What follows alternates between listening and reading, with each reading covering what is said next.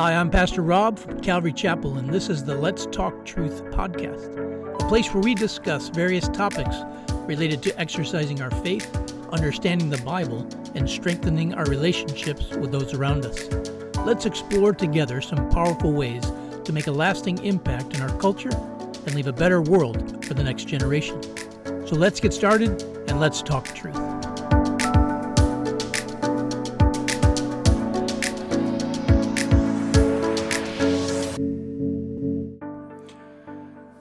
Hi there, and welcome to episode number four of the Let's Talk Truth podcast, where we take a look at scripture, where we pray and we seek to talk about the topics in our world that are so important to us. Today, I would like to talk about the baptism of the Holy Spirit, what it means, how we can receive it. Because I believe it's one of those things in the church today that is not being talked about enough. There is such a reliance and need for the power of the Holy Spirit, for the gifts of the Holy Spirit in the church and in the lives of all believers. And so I want to talk about the baptism of the Holy Spirit today and probably over the next couple podcasts. I want to look at a few scriptures first to understand exactly what baptism of the Holy Spirit is all about. First I want to look at Luke 3:16 where we read concerning John the Baptist that John answered, saying to all, I indeed baptize you with water, but one mightier than I is coming, whose sandal strap I am not worthy to loose. He will baptize you with the Holy Spirit and fire. And then in John 1, verse 33, again, John the Baptist is speaking his testimony concerning Jesus, and he says, I did not know him, but he who sent me to baptize with water said to me, Upon whom you see the Spirit descending and remaining on him, this is he who will baptize with the Holy Spirit. So John was prophesying of the one who was coming after him, who was mightier than he was, and who would baptize them with the Holy Spirit and with fire. And John was testifying of Jesus, declaring that he really did not know that Jesus was the one until he saw the Spirit of God descending and remaining upon him.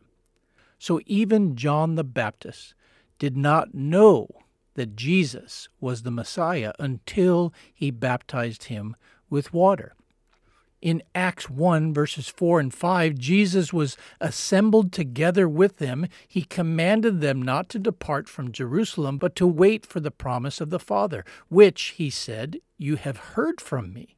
For John truly baptized with water, but you shall be baptized with the Holy Spirit not many days from now. What do we learn from these verses? First of all, that there is an experience that is properly called the baptism of the Holy Spirit. For John said, There is one coming after me, mightier than I am. He will baptize you with the Holy Spirit and fire. And he testifies that Jesus was that one. It teaches us that the baptism with the Holy Spirit is separate and distinct from salvation. It is one thing to be born of the Spirit, and yet another thing to be baptized with the Holy Spirit. In John 20, verse 22, we read that Jesus breathed on them and said to them, Receive the Holy Spirit.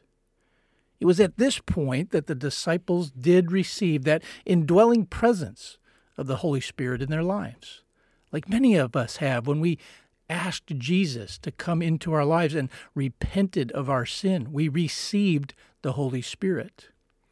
There are those who object and say that the actions of Jesus in breathing on them and saying, Receive the Holy Spirit, was only symbolic.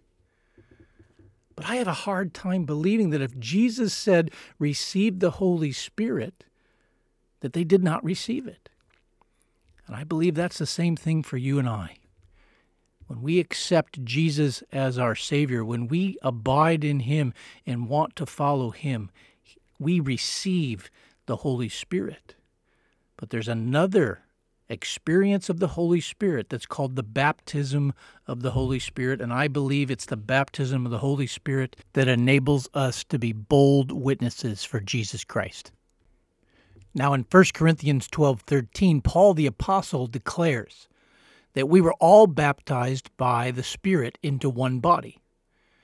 Take note that it is baptism by the one Spirit into the body.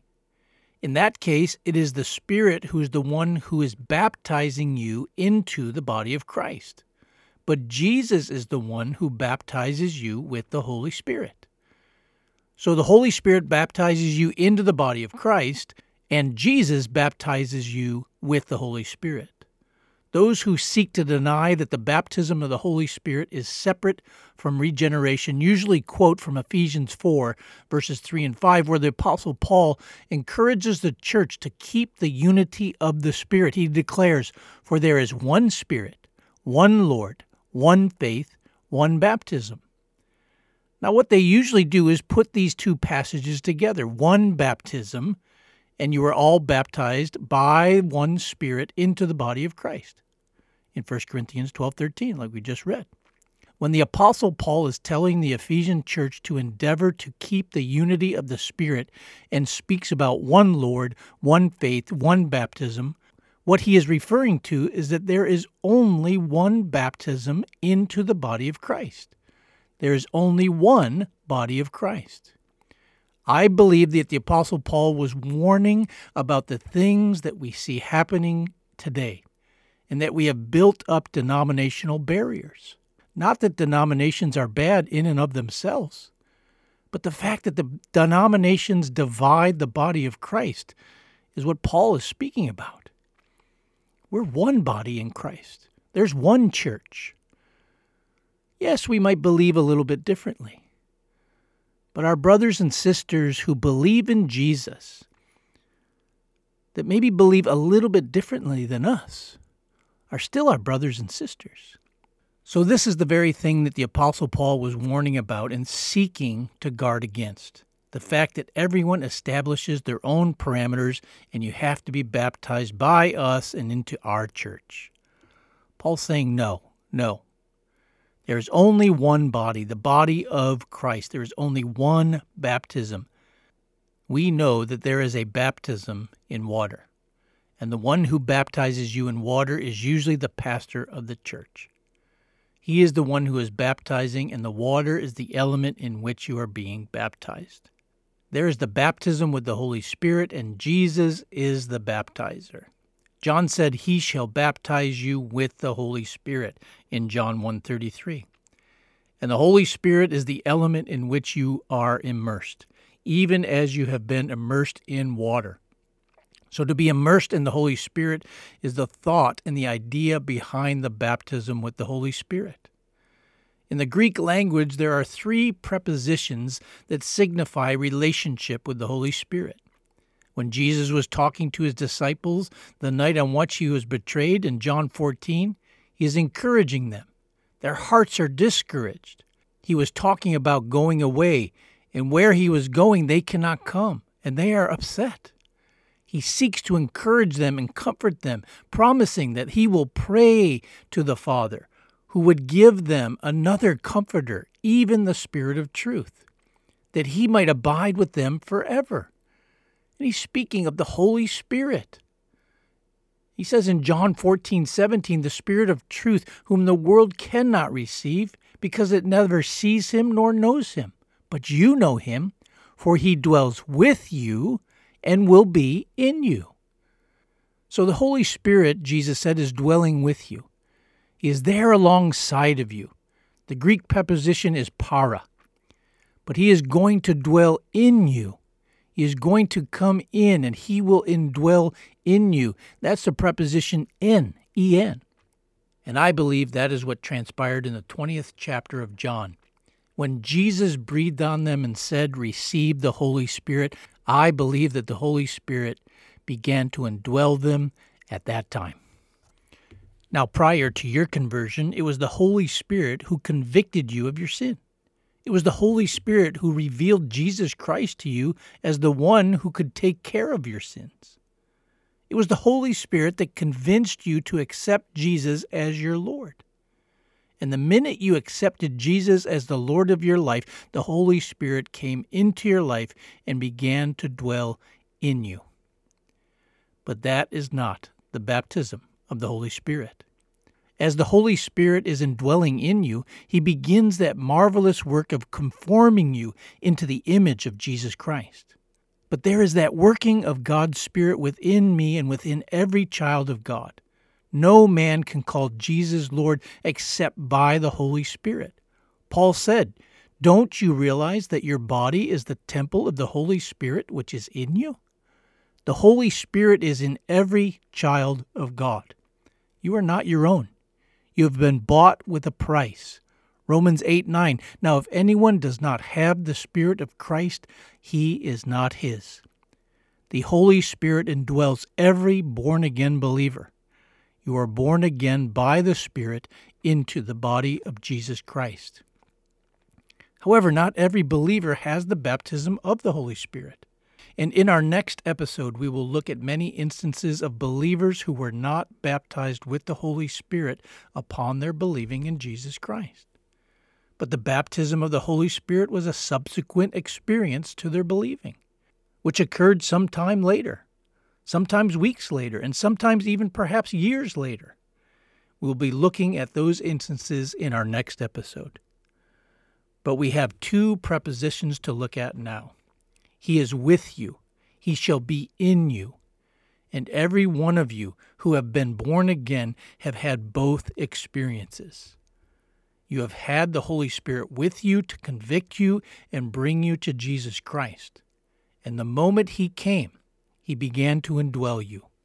In Acts 1, where Jesus told His disciples to wait in Jerusalem, not to depart, but wait there for a promise of His Father, He said to them, for you shall receive power when the Holy Spirit comes upon you. And here he uses the third Greek preposition, which is epi. He comes upon you, or he comes over you. And I like to think he overflows you. You want the overflow of the Spirit in your life. And this epi baptism of the Holy Spirit is the empowering of the believer for service dwelling within me. He empowers me to be like Jesus. Dwelling within you, He empowers you to be like Jesus. The baptism of the Holy Spirit is an outward working of the Spirit. It is the flowing forth from our lives in the power of God's Spirit working through us, touching those around us. It is one thing to have the Holy Spirit with you the para experience. It is another thing to have the Holy Spirit in you, the en experience. But even more to have the Holy Spirit upon you, the epi experience, that power over you. If you had an empty glass, and next to that glass you had a large pitcher of water, and the pitcher of water was sitting here, and the empty glass was next to it, this pitcher of water would be that para experience with the glass. It would be alongside it. If I start to pour the water from the pitcher into the glass, then the water is now in the glass. That's the en experience. Now, as the glass gets filled with water and I continue to pour water out of the pitcher, it now begins to overflow. It now is upon or overflowing the glass. This is the epi experience the overflow. So you started out with the para as it is setting beside it. Then it is in it, the en experience. And now it is overflowing it. And so it is with the Holy Spirit. The Holy Spirit with us. He begins to dwell in us. But then the Lord continues to pour into us until the Holy Spirit flows from us. The epi experience, the overflowing experience of the Holy Spirit. Many Christians have the Holy Spirit in them, but the Holy Spirit is not flowing forth out of their lives. In John 7, verses 37 through 38, Jesus, on the last day of the feast, stood and cried out to the people, saying, If anyone thirsts, let him come to me and drink. He who believes in me, as the Scripture has said, out of his heart will flow rivers of living water. And John tells us that he was speaking of the Spirit. He is speaking of this third relationship the overflowing or gushing forth from their lives like torrents of living water, the overflowing of the Spirit in your life. Certainly, God wants us to be filled with the Spirit. In fact, that is the command of the Scripture. When Paul was writing to the Ephesians, he said in Ephesians 5:18, "And do not be drunk with wine, in which is dissipation, but be filled with the Spirit." Or, better, to be continually filled with the Spirit. But God also wants us to be overflowing with the Spirit. So many people have the Spirit just all bottled up inside, and there's no flowing forth of the Spirit from their lives. They are content to just be normal Christians, just participating, but never getting to overflowing. But it is God's desire and God's purpose and God's will that your life be overflowing with the Spirit. On the day of Pentecost, the people gathered because of the supernatural phenomena. And Peter stood up and preached that message of Jesus Christ to them. The Holy Spirit brought conviction to the hearts of the people who were listening to Peter's message. And in Acts 2, verses 37 through 39, they cried out and said, Men and brethren, what shall we do? Then Peter said to them, Repent and let every one of you be baptized in the name of Jesus Christ for the remission of sins, and you shall receive the gift of the Holy Spirit. And then, thirdly, he went on to say, And you shall receive the gift of the Holy Spirit. That would be the epi, the overflowing, the glorious gift of God's power for service. And then Peter said in Acts 2:39, "For the promise is to you and to your children, and to all who are afar off, as many as the Lord our God will call. So there is no thought or indication that this gift of the Holy Spirit would cease at the close of the apostolic age, with the death of the last of the apostles. No thought of that at all. In fact, the opposite is indicated. The promise of the gift of the Holy Spirit is to you, it's to your children, and then to those who are far off, even as many as the Lord our God shall call. So in reality, the promise is for us today.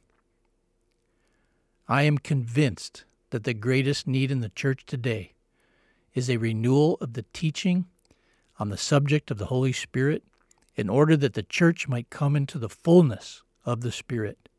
We need a renewal of teaching on the baptism of the Holy Spirit where your life will be empowered to go into this world in which we live and be a witness for Jesus Christ. I believe that the only hope for our nation today is a spiritual awakening that will begin in the church with a fresh movement of the Holy Spirit upon our lives and the hearts of the church who is seeking, who is thirsting, who is asking. Jesus said in Luke 11:13, "If you then being evil know how to give good gifts to your children, how much more will your heavenly Father give the Holy Spirit to him who asks? And then Jesus said, Blessed are those who hunger and thirst for righteousness, for they shall be filled. Now, the baptism of the Holy Spirit is not the end all of all experiences that God has for you. It is just the opening of the door into the vast new dimension of power. After the baptism of the Holy Spirit, there is then the necessity for the walk in the Spirit. There is the need to be led by the Spirit and to be constantly being filled with the Spirit, being controlled by the Spirit, and being empowered by the Spirit. Oh, how desperately we need that today. We are living in a day where people are turning away from God. So I ask you, will you turn towards God today? And will you ask Him for the baptism of the Holy Spirit? Because that's what you need in your life. Would you pray with me? Father, thank you so much for your word, and thank you for the power and the baptism of the Holy Spirit.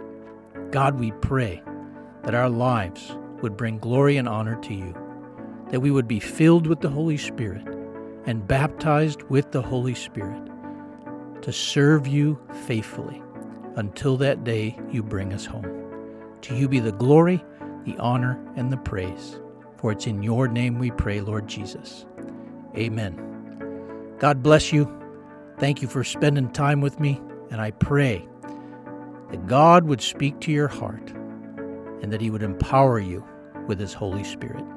Until next time, we'll talk to you soon.